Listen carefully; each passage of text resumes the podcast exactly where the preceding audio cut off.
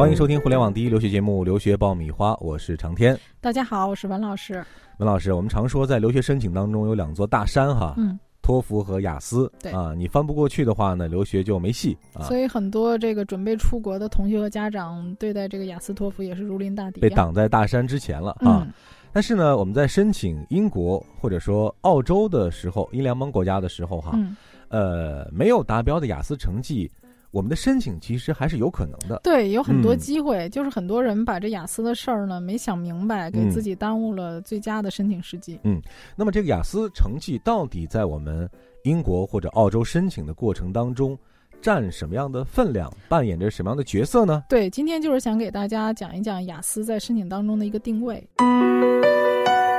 你还在为选校焦虑？你还在为文书苦恼？爆米花留学工作室二零一八年申请开始招生，从业十年以上的留学导师全程亲自办理，贴身指导，帮你成功迈入国外名校。联系我们，请关注微信公众号“留学爆米花”。欢迎继续收听留学爆米花，获取留学资讯，免费留学答疑，收听专属于你的留学公开课。大家都可以关注我们的微信公众号“留学爆米花”啊。文老师在帮学生办理留学的时候，可能经常会听到家长的一句回复哈，就是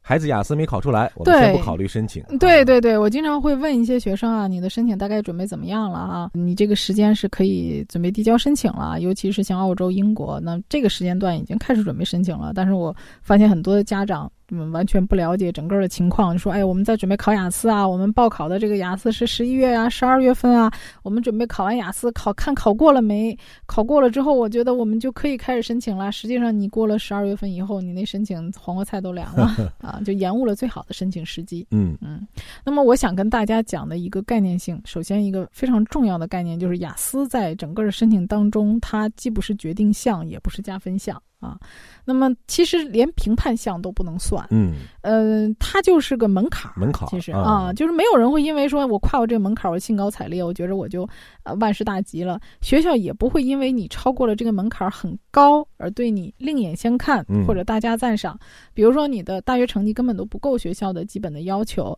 那你的雅思成绩考得再高，他照样拒你。嗯啊，反过来说，你的雅思成绩没有达到，但是你的标化成绩、你的学术背景都已经够了学校的要求，即使你的雅思成绩没有，或者是你的雅思成绩没达标，他都会录取你。嗯，当然，你拿到的是一个有条件他会有一。些补救的办法了啊对对嗯就是原因非常简单，就是雅思它就是一个语言能力的证明。你要明白雅思是什么。雅思它就是听说读写四项，它这个只能说明你的语言能力，而你在申请学校的目的，学校考核这个学生是否符合他们学校的入学要求，实际上它是在考量你，比如说你的理解能力啊、学术能力啊、对这个专业的兴趣啊，而这些跟雅思都没有任何的关系。嗯啊，而且就是给大家造成一个呃误区，就认为雅思是一个非常非常重要的一个部分啊。呃，其实很多。我觉得原因在于很多的培训机构把这个雅思的，呃作用夸的夸大其词了，嗯呃，让你花很多的时间和金钱在这个雅思培训上，呃，甚至他想让你在这个培训机构培训的时间更长一些，所以他把这个语言培训的重要性把它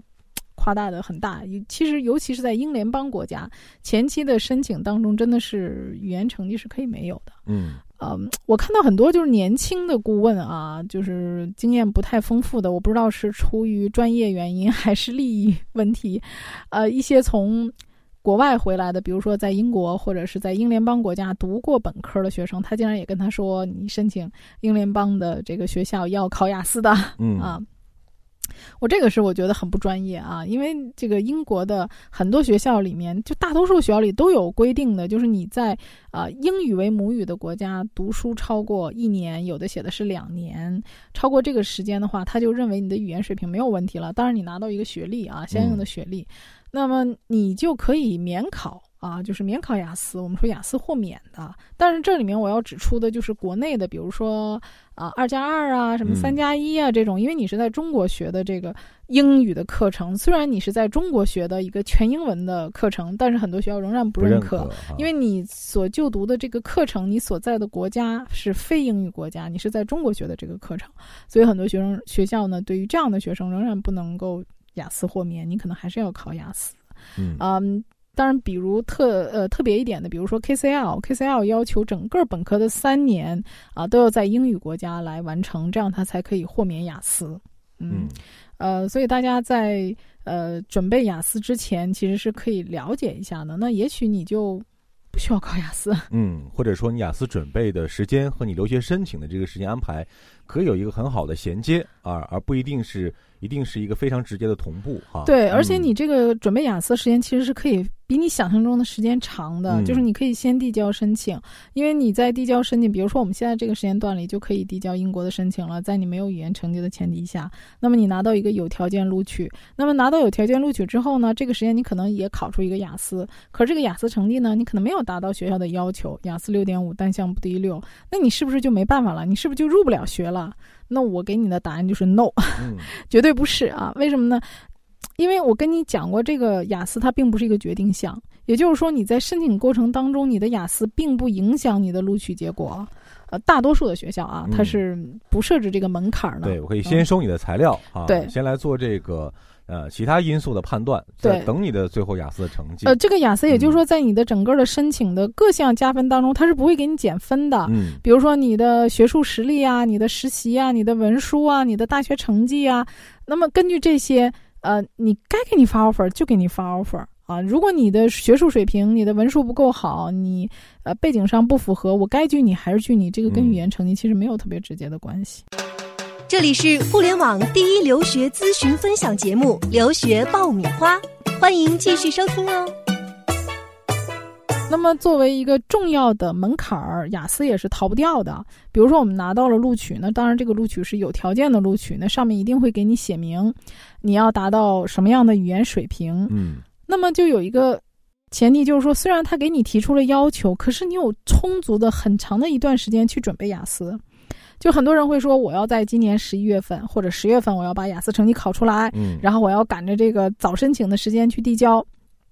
实际上，你的语言是可以考到明年的。嗯，比如说，你今年其实就可以提前拿到有条件录取了，你就非常清楚学校让你达到，比如雅思六点五还是雅思七分。那么，其实你可以到考到明年三四月份的时候，那无形当中你的准备雅思时间就更长了，嗯你能拿到这个能达到语言要求的这个机会也会更多。那可能还有另外一种可能性，就是我考到最后。也还是没有考到学校直接入学的标准，雅思六点五单项不低于六，那我入学是不是就没办法了？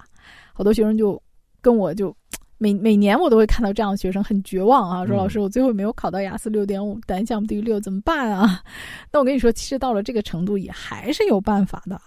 就是你可以去读语言课程啊，英国和澳洲啊啊还有新西兰呢这些英联邦的国家就这点好，就是他会给学生设置语言课程啊，G 五的学校，帝国理工啊、牛津啊。啊，UCL 都有语言课程，所以大家真的不用担心，说我没有达到语言的要求，我就一定不能去，是可以去的。嗯，给大家详细的解释一下啊，它这个语言课程的概念是什么？比如说，嗯，我们大家知道的牛津啊，牛津也是有语言课程的，它给学生没有达到语言要求的学生准备了有六周的语言课程。而帝国理工这样的学校呢，也为没有达到语言成绩的学生准备了三周、六周和分别十二周的这个语言课程。当然，它是根据你的入学标准，比如说你的入学要求是要求雅思六点五，单项不低于六，但是你实际上考的分数呢，可能就只有六分啊，或者是六点五，但是你的可能单项，比如说你只有六分或者某一项五点五，那这种它一般是根据你不同的语言成绩啊。呃，来给你配备不同的语言课程。嗯啊，像我刚才说到的，如果你的入学要求是六点五，但是你只考到了六分，通常就是读六周左右的语言课程，其实就可以了。呃，像我们知道的 G 五里面，LSE、帝国理工啊，还有这个华威啊，嗯、UCL 啊，都是有语言课程的。呃，像这个 UCL 的语言课程，它的种类就非常的多啊。给大家详细讲讲 UCL 吧，因为这个学校我觉得是每年在申请当中的一个大众情人校。嗯啊，位置也好，排名又好，国内知名度又高啊。给大家讲讲这个它的语言要求。那么 UCL 它的语言呢，其实是分为三个等级。三个等级是什么呢？一个是 Standard level，我们就说基础水平。那么它的基础水平的要求是雅思六点五，单项不低于六，这个是大家比较熟悉的。那么还有一个呢是 Good level，也就是说比较不错的啊，呃，也就是雅思七分，单项不低于六点五。那么还有一个是 Advanced level，就是我们说很高级的，高级的水平是雅思七点五啊，单项不低于六点五。那么这个会根据不同的专业，它会有不同的语言要求。比如说我去学教育学的，那么学教育学它可能会要求七分啊，有的专业方向会要求七点五啊。那我可能学一般的。呃，专业呃，比如说人文类的课程，我可能会要求雅思六点五，单项不低于六啊。那根据不同的入学要求，然后学校会根据你的分数，比如说你想申 UCL，但是你实际上最后给学校提供的成绩，你只有呃雅思五点五啊，单项五，但是你的学校的入学要求是雅思七分，单项不低于六点五。那么针对这样的一个差距，学校通常会给你配十二周的语言课程。嗯啊，再比如说。我考了雅思六分，单项五点五，但是学校呢要求我最后达到的是雅思六点五啊，单项不低于六啊。那么这样的水平的话呢，学校至少可能会让你读个，比如说八周的啊这样的语言课程啊。所以说，根据不同的呃这个你的语言成绩和你要达到的这个目标之间的差距，学校会给你配备相应的语言课程。嗯，那么就存在一个问题，入学时间。啊，尤其是对于应届毕业生，这个是我要提醒大家注意的，啊，比如说学校给你配备的课程啊是十二周或者是十九周，那么比如说是十二周的课程，那么这个就相当于三个月，三个月啊。那么学校如果是九月份入学，或者是他有开学时间，比如说 UCL 的十二周的语言课程开课，他今年就是六月十二号开课，那么有的学生呢在。六月十二号还没有毕业，他可能要到六月底才能离校。嗯，这样就会出现一个问题，就是学校让你在这个时间段入学，你没有办法这个时间段入学，